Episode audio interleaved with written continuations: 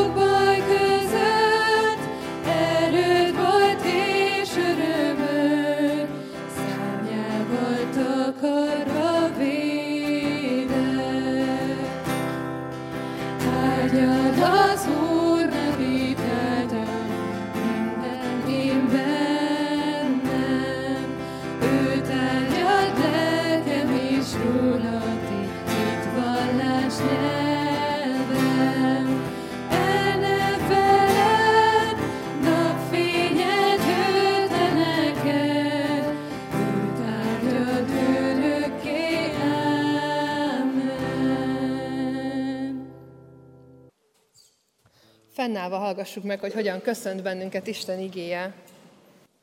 Bízd az Úrra dolgaidat, akkor teljesülnek szándékaid.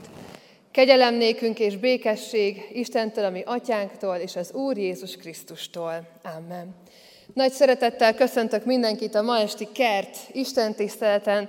Ez egy könnyűzenés esti református alkalom, ahol nem csak az a fontos számunkra, hogy Isten jelenlétébe megérkezzünk, hogy együtt gondolkodjunk az ő igéjén, hogy együtt vezessen bennünket az életünk útján, hanem az is, hogy egymáshoz is megérkezhessünk, Hétről hétre látok én is új arcokat, és olyan nagy öröm ezekkel az arcokkal találkozni, úgyhogy most arra hívok és kérek és bátorítok mindenkit, hogy forduljunk oda a körülöttünk lévőkhöz, mutatkozzunk be, váltsunk egy pár kedves szót, meséljünk arról, hogy milyen volt a hetünk, és erre van most egy pár percben lehetőségünk.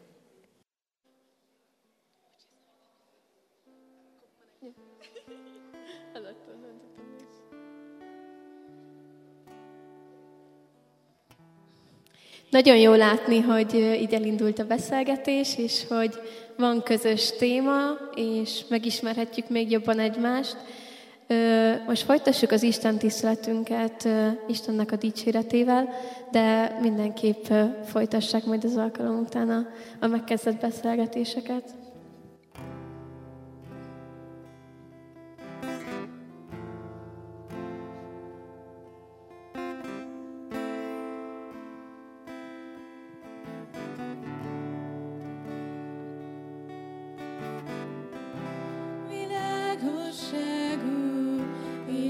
Segítségem,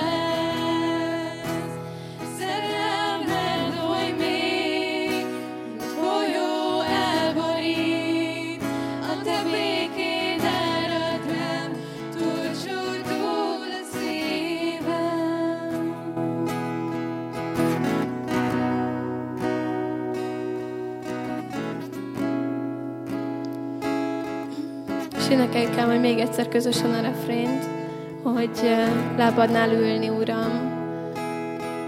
És olyan szívvel énekeljük ezt, hogy tényleg kérjük az Urat arra, hogy, hogy hagyd lehessünk az ő lábánál, hagyd lehessünk az ő olyan közvetlen közelébe, hogy, hogy szinte már megérinthetjük, hogy érezzük az ő békességét, az ő szeretetét, és bármikor megölelhetjük őt hogy megtapasztaljuk azt a szeretetet, amivel ő van felénk, amelyet senki mástól nem kaphatunk meg. És nagyon sokszor ezt a szeretetet um, így eldobjuk világi dolgokra, amik azt hiszik, hogy betöltik azt az űrt, de egy idő után ezek mind elmúlnak. Kérjük Istent arra, hogy emlékeztessen arra, és hadd tapasztaljuk meg az ő szeretetét, hogy mindent odaadott értünk és ez az a dolog, ami soha nem múlik el. Így énekeljük a refrént majd.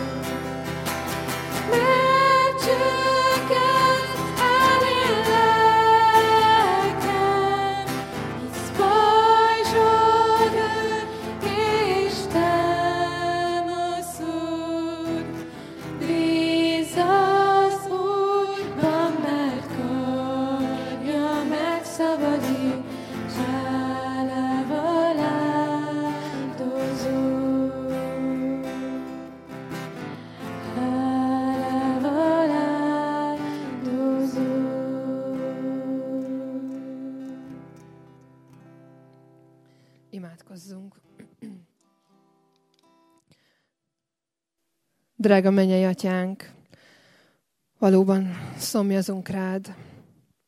Szomjazunk rád, és utánad vágyódik a lelkünk, de sokszor ezt nem is tudjuk, nem tudjuk beismerni magunknak, nem ismerjük fel ezt a szomjúságot, hanem próbáljuk a lelkünknek a hiányait világi javakkal, kapcsolatokkal, tevékenységekkel betölteni, a világban szerzett hatalommal, érdemekkel, sikerekkel. De minden ilyen vágyunk, minden ilyen szomjúságunk mélyén valójában az van, hogy arra vágyunk, hogy valaki végre szeressen, elfogadja, hogy valakinek fontosak legyünk, hogy valaki úgy magához öleljen, ahogyan te szeretnél bennünket magadhoz ölelni. Szomjazunk rád, utánad vágyódunk, úgy, mint, mint egy szomjas vándor a sivatagban, akinek már egy csepp víz is hatalmas felüdülést jelenthet. Így vágyunk a Te jelenlétedre, így óhajtjuk azt, hogy Te itt legyél közöttünk. Hogy kérünk, drága Szentlélek Isten, hogy jöjj most közénk, hogy légy itt, hogy munkálkodj, hogy nyisd meg ezeket a szomjas szíveket azért, hogy új élet fakadhasson, hogy az élet forrása felfakadhasson bennünk általad. Frissíts föl bennünket, Adj megújulást, adj békességet a Te jelenlétedben. Jézus Krisztusért kérünk, hogy hallgass meg bennünket. Amen. Kedves testvérek, egy sorozatban vagyunk itt a Kert Isten tiszteletem. Igazából szeptemberben kezdtük már el ezt a sorozatot, és a magvetésnek a, a gondolat körével és a képeivel foglalkozunk a Bibliában. És a magvetésnek most egy olyan részéhez érkeztünk, ahol arról beszélgetünk és gondolkodunk közösen, hogy mi a munka rendje, mi a, a rendje annak a munkának, amiben Isten meghív bennünket. És van egy vezér ige, ami vezet bennünket Ézsajás 28. fejezetében, ahol ezt mondja Isten, így szoktatta őt rendre, tanította Istene. És az a hitünk, az a reménységünk, hogy Isten bennünket is ebbe a rendbe hív meg. Hogy nem a káoszban kell élnünk, hogy nem a káosz az, ami kell, hogy uralja az életünket, hanem az Isten szerinti rendben békességet, felüdülést és megnyugvást találhatunk. És így érkeztünk ma el oda, hogy a munkáról és az időbeosztásról beszélgessünk, és gondolkodjunk közösen. Ez egy nagyon nehéz téma, valószínűleg mindenkit érint valamilyen formában, hogy hogyan ösztje be az idejét, mire van ideje, mire tud időt szánni azok közül, amikre szeretne időt szánni. És a Prédikátor könyvéből hoztam egy hosszabb szakaszt, aztán pedig majd más-más könyvekből is fogok idézni egy-egy verset. A Prédikátor 11. fejezetéből olvasom az első nyolc verset. Osztogasd bő kézzel kenyeredet, mert idő múltával visszanyered azt. Oszd el hét vagy nyolc felé is, mert nem tudod, milyen csapás érheti a földet. Ha megtelnek a fellegek, esőt hullatnak a földre. Ha ledől a fa, akár délre, akár északra, ugyanazon a helyen marad, ahová ledőlt. Aki mindig csak a szelet figyeli, nem vet, és aki csak a fellegeket lesi, nem arat. Ahogyan nem ismered a szél útját, vagy a csontok formálódását a terhes asszony méhében, épp úgy nem ismered Isten munkáját, aki mindent alkotott. Reggel fogja magvetéshez, és ne pihentesd a kezed este sem, mert nem tudod, melyik sikerül. Ez vagy amaz, vagy mind a kettő egyaránt jó lesz. Édes a világosság, és jó látni a szemünkkel a napot. Azért, ha sok évig élhet az ember, örüljön mindig, de gondoljon arra, hogy sok sötét napja is lesz, és amikor következik, az mind hiába valóság. Amen. Időbeosztás. Tegye fel a kezét, aki nem küzd az időbeosztásával. Nagyon jó. Va, akkor, akkor cseréljünk helyet szerintem. És beszéltem a... akkor tegye fel a kezét az, aki még soha nem küzdött az időbeosztásával. Jó, azért reméltem, hogy ilyen nincsen. Valami nagyon eszenciális ellentét van az emberi élet és az idő között. Valahogy úgy, olyan sokszor érezzük azt, hogy kifolyik a kezünk közül, hogy olyan sok mindent kéne még csinálni, hogy olyan sok mindent szeretnénk még beleszuszakolni abba a 24 órába, hogy olyan sok mindent szeretnénk még csinálni, ahelyett, hogy mondjuk legalább 8 órát alszunk, 8 órát az iskolába vagyunk, vagy a munkahelyünkön, és akkor marad még mondjuk 8 óra, mert azért utazunk is, és hát nem sikerül. Valahogy kudarcot vallunk benne, elfelejtjük, más csinálunk, elhúz a szívünk, elvisznek az érzéseink, nem tudunk leszokni olyan szokásainkról, amiket sokszor ö, csinálunk, amivel az időnk elmegy. És hát van ennek az egésznek egy ilyen kognitív, egy ilyen értelmi felfogása, hogyan próbálunk ezen változtatni. Mostanában nagyon divatosak ezek a, az időmenedzs, időmenedzsmentes képzések, hogy hogyan tudjuk jobban az időnket beosztani, azzal kapcsolatban, hogy minél sikeresebbek és hatékonyabbak legyünk az életben. Aztán szerintem az anyukák egyébként zseniálisak tudnak lenni az időbeosztásban, főleg ha sok-sok gyermekük van, mert őnekik nem csak a saját idejüket kell menedzselni jól, hanem még az egész családét is. És bár itt azt tették, nem tették fel a kezüket arra, hogy ők nem küzdenek ezzel, de hát igazából ők azok, akik a legjobban tudják ezeket a, a dolgokat menedzselni. De amikor egyedül vagyunk, vagy akár családban is, azért mindig érezzük az időnek a nyomását. Hogy van valami nehézség ezzel, és keressük a megoldásokat. Próbálunk változtatni. Listákat írunk, hogy akkor ma ezeket a dolgokat kell elvégezni heti tervezőket veszünk, éves tervezőket veszünk. Hamarosan jön az év vége, biztosan majd mindenki eh, elkezdi tervezni, hogy a jövő évét hogyan osztja be, hogy akkor mindenre jusson idő, hogy megtanuljon zongorázni, amire nem tudom, 20 éve nem volt ideje, hogy megtanuljon főzni, hogy akkor azt a szekrényt azért fessük le, meg azt a szobát is valahogy eh, rendezzük át majd, és hát amikor majd az év végére érünk, akkor lehet, hogy arra leszünk figyelmesek, hogy mindez nem sikerült. Próbálkozunk, mert szeretnénk, hogyha, hogyha lenne egy olyan rendje az életünknek. Szeretnénk, ha minden, amire szükségünk van, az beleférne. Szeretnénk, hogyha minden olyan dolgot, ami, ami előre visz bennünket, azt meg tudnánk tenni. És ahogy mondtam, van ennek egy ilyen kognitív felfogása, hogy én változtatni akarok azon, ahogyan én viselkedem. Hogy változtatni akarok azon, ahogyan én működöm az idő beosztással kapcsolatban. És az időrabló kifejezés az lehet, hogy ismerős sokak számára. A mai világban a telefon, az internet az egy nagy időrablónk. És nagyon nagy kérdés az életünknek azt hiszem, hogy hol folyik el a te személyes életedben az az idő, amire szükséged lenne ahhoz, hogy valami hasznosat tegyél, vagy valami olyat tegyél, amit valójában szeretnél. Én egyszer csináltam egy ilyen lelki gyakorlat szerű pár hetes ilyen gyakorlat sorozatot, amiben egy héten keresztül az volt a feladat, hogy azt figyeljem, hogy hol folyik el az időm. És nagyon-nagyon érdekes volt. Úgyhogy ajánlom mindenkinek, hogyha most hazamegyünk, akkor egy héten keresztül próbáljuk meg figyelni azt, hogy hol folyik el az az idő, amire még szükségünk lenne. És hát nagyon sok mindent észrevettem, például az Instagram pörgetés az nálam egy nagyon jó kis időrabló, úgyhogy azt próbálom is, próbáltam is akkor így csökkenteni. A sorozatnézés, a barátokkal töltött időnek is van egy olyan, van egy olyan százaléka, ami már, amiben már elfolyhat az időnk. Az, hogyha mindig mások kedvére próbálunk tenni, és ezért mindenkivel találkozunk, aki megkér rá minket, az egy időrabló az életünkben. Ha, ha sokkal több időt elszöszölünk egy-egy feladattal, mint, amennyit, mint amennyire valójában szükség van, akkor ez is egy időrablóvá válik. Például, ha egy egyperces feladatot megpróbálunk megoldani valamilyen nagyon bonyolult, hátulról szerkeszthető dologgal, nem olyan régen találkoztam egy ilyennel, azt kértem valakitől, hogy egyeztessen egy Discord nevű alkalmazásban egy meetinget öt ember között.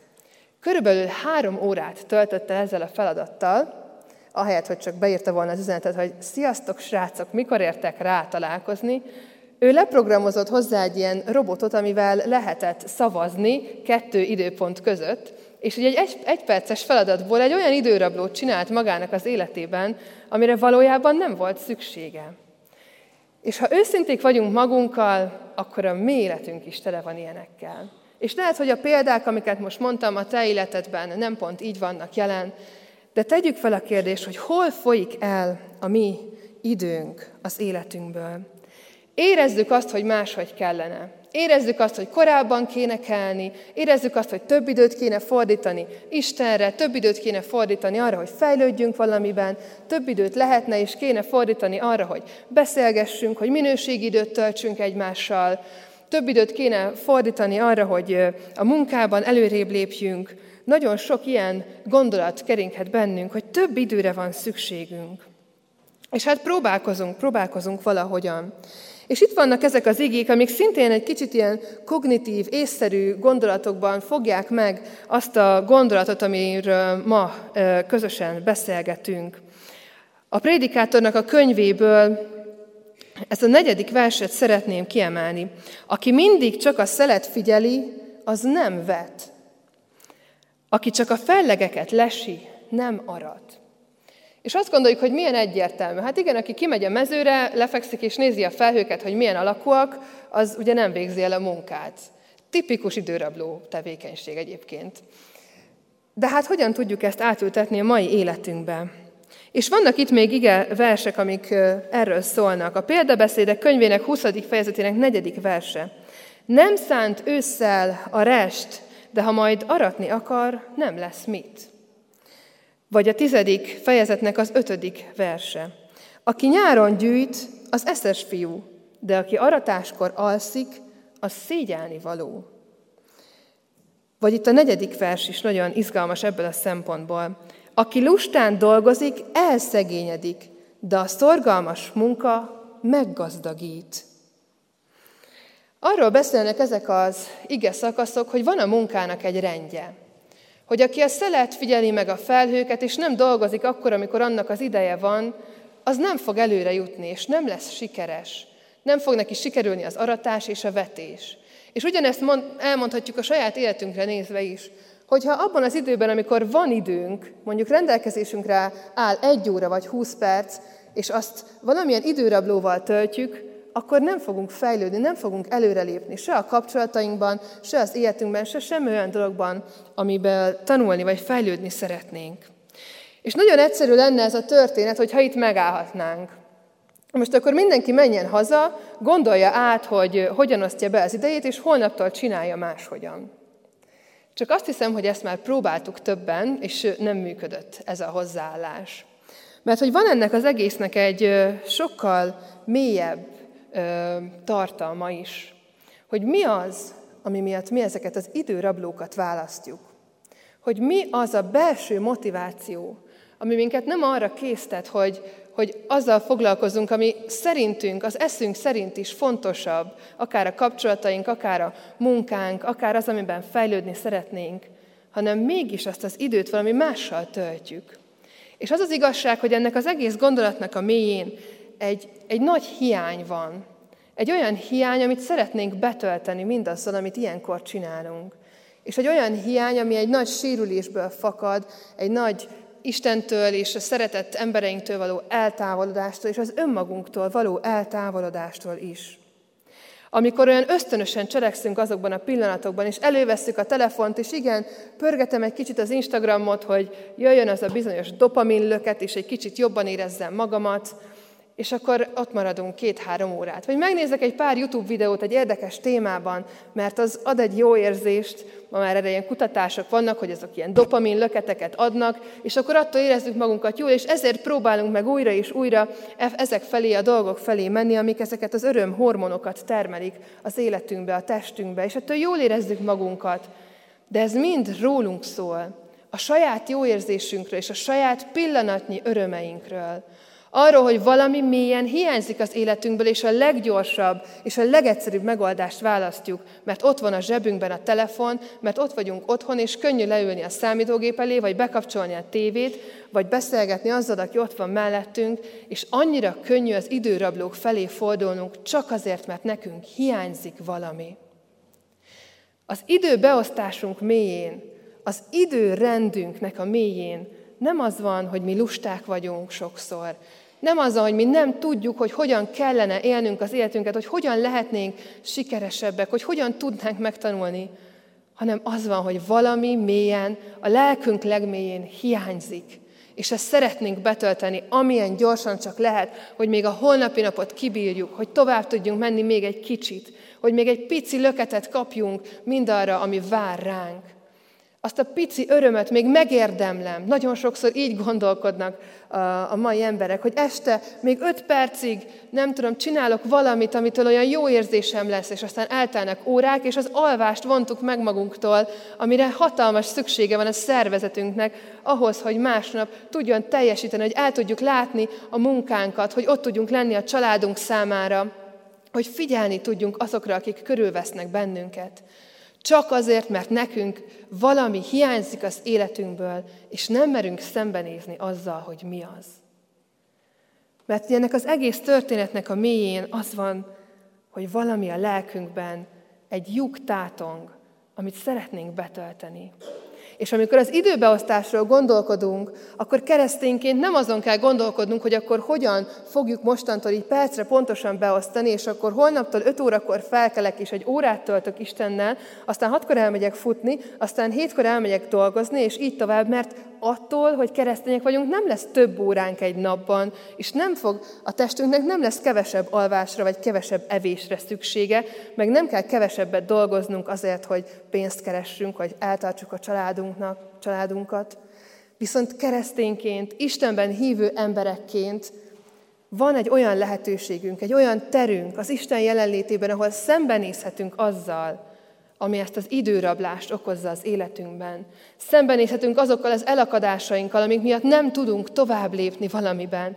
Ami miatt, ha megpróbáljuk megfogni ezt az eszközt, amivel szeretnénk előre jutni, akkor valami meggátol, és az, azok a gondolatok jönnek fel bennünk, azok a hazugságok, hogy ez neked úgy se fog menni, el se kezd, soha nem fogsz tudni megtanulni már zongorázni, gitározni, főzni, vagy nem tudom, varni, bármi is van bennünk, amit úgy, úgy szeretnénk, és soha nem vettük rá magunkat.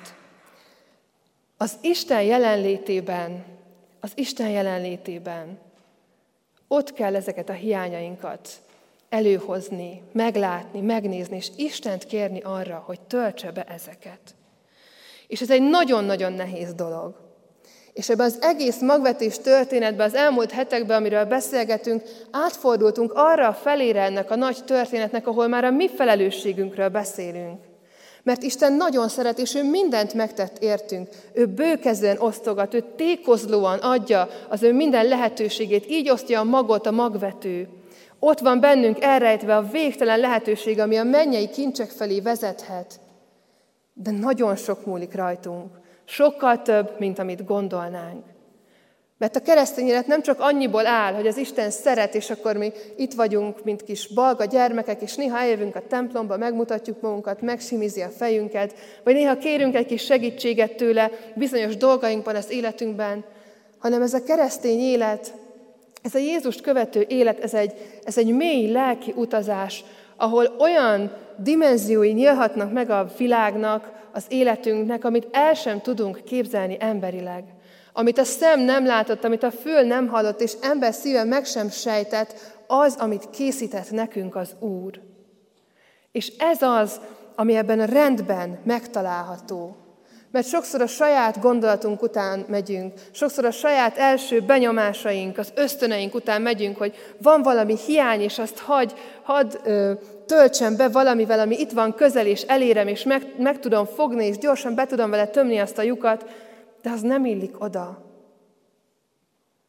A lelkünk mélyén tátongó lyukba, abba a hiányba, abba egyedül az Istennek a szeretete illik bele, ami viszont olyan megelégedést, olyan bőséget, olyan telítettséget ad az életünkbe, amitán nem lesz szükségünk arra, hogy ezeket az időrablókat keressük újra és újra, újra az életünkben. És annyira egyszerűnek tűnik ez elmondva. És az a nagyon-nagyon nehéz benne, hogy én ezt elmondom itt, egy szószékről, hazamegyünk, és azt gondoljuk, hogy igen, ez tök jó, és akkor mostantól így fogom élni az életemet, hogy minden, mindig, minden hiányommal Isten felé megyek, de itt van a nehéz része. Mert van egy felelősségem. Az, hogy minden egyes döntésemnél én hozom meg a döntést, és senki más nem tudja helyettem meghozni. Azt, hogy hová nyúlok. Hogy a telefonért nyúlok, akkor, amikor szükségem van valamire, amikor szükségem van arra a szeretetre, vagy pedig a Biblia után. Csak hogy ilyen nagyon egyszerűen leegyszerűsítsem ezt a képet. Mert hogy bármikor, amikor ezt a hiányt érezzük, akkor ez a döntés áll előttünk. Hogy elkezdjük emberektől elvenni azt a szeretetet, munkától, sikerektől várjuk ezt, vagy pedig az Úristentől, aki a valós megelégedést és békességet tudja adni. És ezt a döntést senki más nem tudja meghozni helyetted. Az egész életedre nézve sem, de azokban a pillanatokban sem, amikor szükséged lesz ezekre a döntésekre. És itt nagyon-nagyon észnél kell lenni, figyelemmel kell lenni, és mondanunk kell magunknak, hogy nekem nem erre van szükségem. Engem az nem épít, hogyha az idő rablóimnak áldozok. Engem az nem épít, és amikor ilyen helyzetbe kerülsz, akkor csak mondd ki ezt, hogy engem az nem fog építeni, ha most öt percet Instagramozok. Engem az fog építeni, ha most öt percet a Bibliát olvasom, és az Isten szeretetében fürdök meg. Engem az nem fog építeni, ha most elmegyek fél órát vásárolni, mert úgy érzem, hogy megérdemlem, mert sikerült egy dolgozatom vagy vizsgám, és veszek egy szép ruhát, hogy érezzem, hogy jaj, de jó nekem. Engem azt fog építeni, hogyha eljövök egy ifi alkalomra, egy bibliaórára, és ott töltöm el azt az időt, és az Isten szeretetében fürdök meg. Nem az fog építeni, hogyha mindenkinek meg akarsz felelni, és mindenkivel állandóan együtt töltöd az idődet, mert nem mersz egyedül lenni, mert félsz szembenézni magaddal, hanem az fog építeni, hogyha leülsz, és az Istennel töltöd az idődet, és az Isten szeretetében fürdesz meg. És ez nem csak az időbeosztásodon fog változtatni. Nem csak azon fog változtatni, hogy hogyan tudod az idődet beosztani, hogyan tudod a munkádat beosztani. Nem csak az életedben ad egy új rendet, hanem egy teljesen más életszínvonalat fog nyújtani neked. Egy olyat, amiben tudni fogod, hogy Jézus Krisztus érted is meghalt, és minden egyes percedért, azért is, amit eddig az időrablóiddal töltöttél, azért is, amit majd a jövő héten meg utána fogsz az időrablóiddal tölteni, de különösen azokért, amiket ma, mától fogva vele fogsz tölteni az időrablóid helyett. Isten rendet szeretne az életünkbe, mert ő nem az zűrzavarnak az Istene, hanem a békességé. A békesség pedig a rendel jön, a tőle rendelt rendel jön az életünkbe. Azt kívánom mindannyiunknak, hogyha küzdünk az időnkkel, ha küzdünk azzal, hogy hogyan lépjük tovább bizonyos dolgokban, hogy hogyan fejlődjünk, hogyan menjünk előre, hogy mire mennyi időt szálljunk, hogy bárhogy is próbáljuk az időnket beosztani, először mindig álljunk meg, és kérdezzük meg az Úristent, és engedjük, hogy az ő szeretete vezessen, és töltse be az életünket. Én hiszem azt, hogy Isten mindenkit akar vezetni, és hogy olyan rendet akar az életünkben, ami valóban a békességgel van kikövezve, hogy ne a stressz, ne az aggódás, ne a félelem, és ne a zűrzavar legyen az életünknek az ura. Ezt tapasztaljuk meg az elkövetkezendő héten és utána is az életünkben. Amen. Imádkozzunk!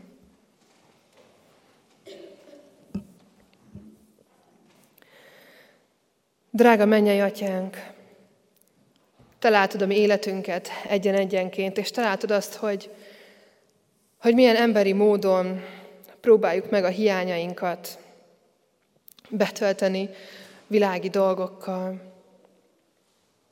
És te látod azt, hogy milyen sebzett a szívünk, hogy mennyire, mennyire végtelenül rád vagyunk szorulva, hogy mennyire végtelenül rá vagyunk szorulva a te szeretetedre, a te békességedre, a te türelmedre, a te jelenlétedre.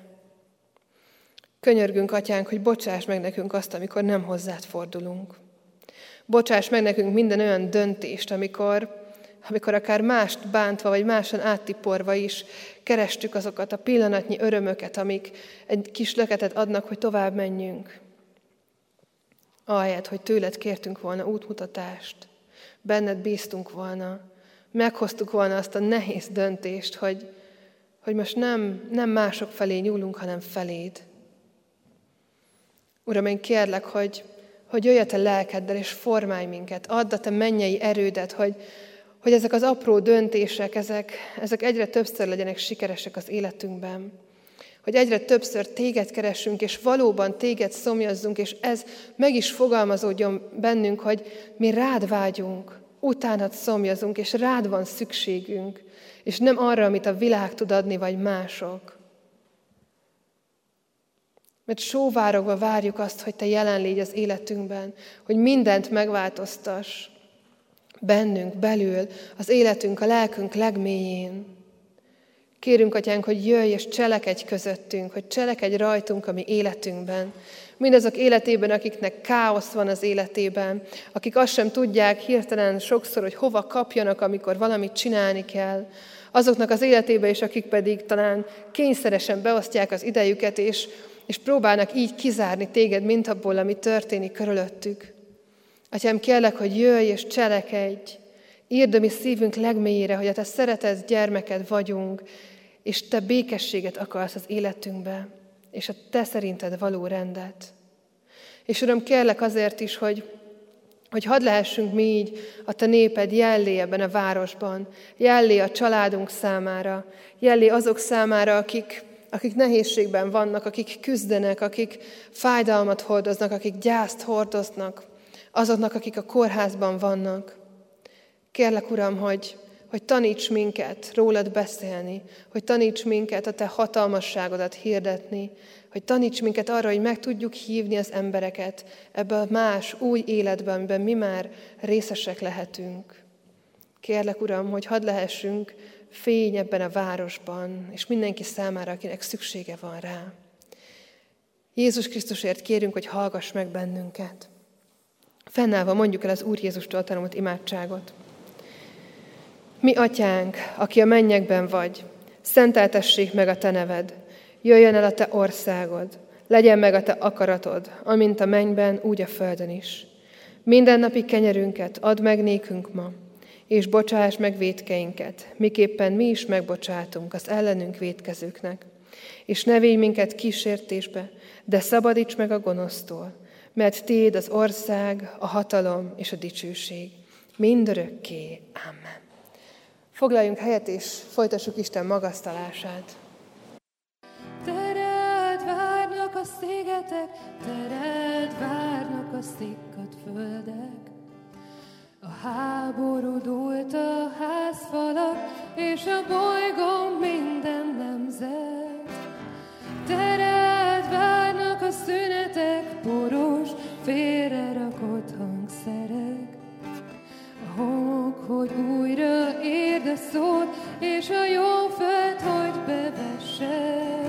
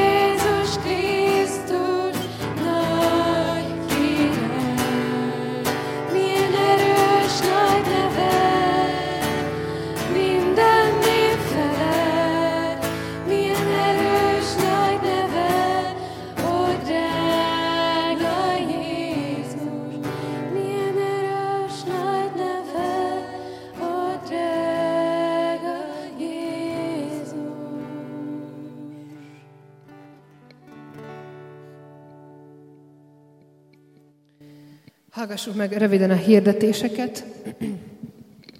A ma este 20 pluszos bibliaórát tartunk az alkalom után. Ha valaki szívesen csatlakozik, akkor az IFI galériára megyünk át, és ott várunk mindenkit, aki ebbe a korosztályba tartozik. Két hetente vannak ezek az alkalmaink, úgyhogy ha valaki szívesen csatlakozik, akár két hét múlva, akkor akkor is várjuk őt szeretettel.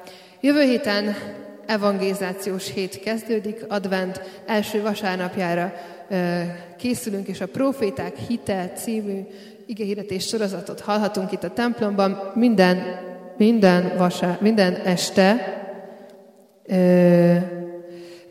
hétfőtől szombatig minden este 17 órakor várunk itt a templomban mindenkit ige hirdetés sorozatra, hogyha szeretnénk ezen részt venni.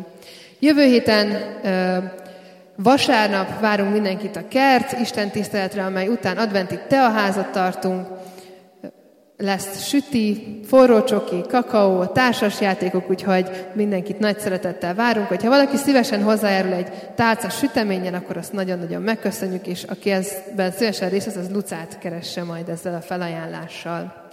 Ugyanezen a napon az Emmaus missziós házban is advent váró, adventi, advent indító napot tartunk, Délben kezdődik a program, ha jól tudom, és itt is lesz áhítat, dicsőítés, tábortűzgyújtás és a szokásos jó hangulat, amit odakint Emmausban megélhetünk. Reméljük esni fog a hó, és akkor különösen már ilyen adventi hangulatban lehetünk ezen az alkalmon is. A fiatalokat nagy szeretettel várjuk az Adventi Morajlás című csendes napra, amely december másodikán lesz, tehát jövő szombaton. 8 óra 30 perckor kezdődik az új kollégium dísztermében egy fantasztikus adventi programmal készülünk, aminek az elcsendesedés lesz a középpontjában. Adventi vásárunk is lesz, 9-én és 10-én, tehát ez nem a jövő hanem utána levő héten. A gyülekezet tagjai, vagy a gyülekezethez közel álló emberektől vásároltunk kézműves termékeket, tésztát, és persze itt is jó hangulatban találkozhatunk gyülekezeti tagokkal, úgyhogy nagy szeretettel várjuk erre is a kedves testvéreket. És egy rövid beszámolóval szeretnék még élni, hogyha van egy, még egy percet szívesen fogad, fogadtak tőlünk. A hétvégén, gyülekezeti hétvégén voltunk, Balaton Szárszón, és nagyon-nagyon-nagyon jó időt töltöttünk együtt. Például ott is a fiatalokkal az egyik délután, szombat délután karácsonyfa csokit készítettünk, csoki karácsonyfát, és pont amikor kezdtük csinálni, akkor elkezdett esni a hó, úgyhogy fantasztikus karácsonyi hangulat volt közöttünk. A szeretet volt a témája ennek a hétvégének, és nagyon-nagyon jól éreztük magunkat. És ezen a hétvégén kihirdettük azt, hogy 20-24-ben több generációs táborra hívunk mindenkit, úgyhogy ezt most itt is mondom a gyülekezet tagjainak július 21-től, ami egy vasárnap, ha jól emlékszem, 26-áig péntekig, úgyhogy aki szívesen részt vesz ebben, ezen a táborban, az már elmentheti a, a telefonjába, a naptárába ezt a hetet. Július 21 től 26-ig Bonyhádon leszünk, ezen a térségen még nem voltunk, úgyhogy teljesen új vidék, teljesen új helyszín, mindenkit nagyon-nagyon nagy szeretettel várunk erre az alkalomra. Most pedig fennállva vegyük Isten áldását. Bízd az Úrra a dolgaidat, akkor teljesülnek a szándékaid. A kegyelem legyen mindazokkal, akik el nem múló szeretettel szeretik a mi Urunkat, az Úr Jézus Krisztust. Amen. És így fennállva énekeljük közösen a záró énekünket. Az utcák megtelnek majd fenséges dicséreteddel. Szeretnék mindenkit bátorítani, hogy, hogy énekeltek velünk, és adjunk így hálát Istennek azért, hogy itt lettünk együtt. Még arra szeretnék titeket így felszabadítani, hogy először elénekeljük együtt, és aztán mi lehet, hogy mindenki más fog énekelni, de hogy ez senkit ne zavarjon meg, és ne érezze magát rosszul, ami, ami, ami egyik verzió tetszik neki, azt énekli, szóval lehet, hogy ilyen kavarodás lesz, de az Úrnak zengünk, és azért ez nagyon szép lesz szerintem.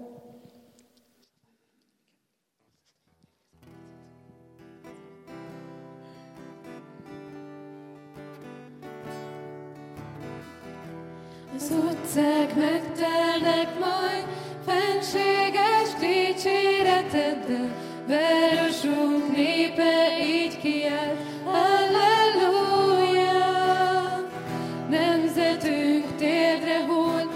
leteszi életét a kezedbe, minden nép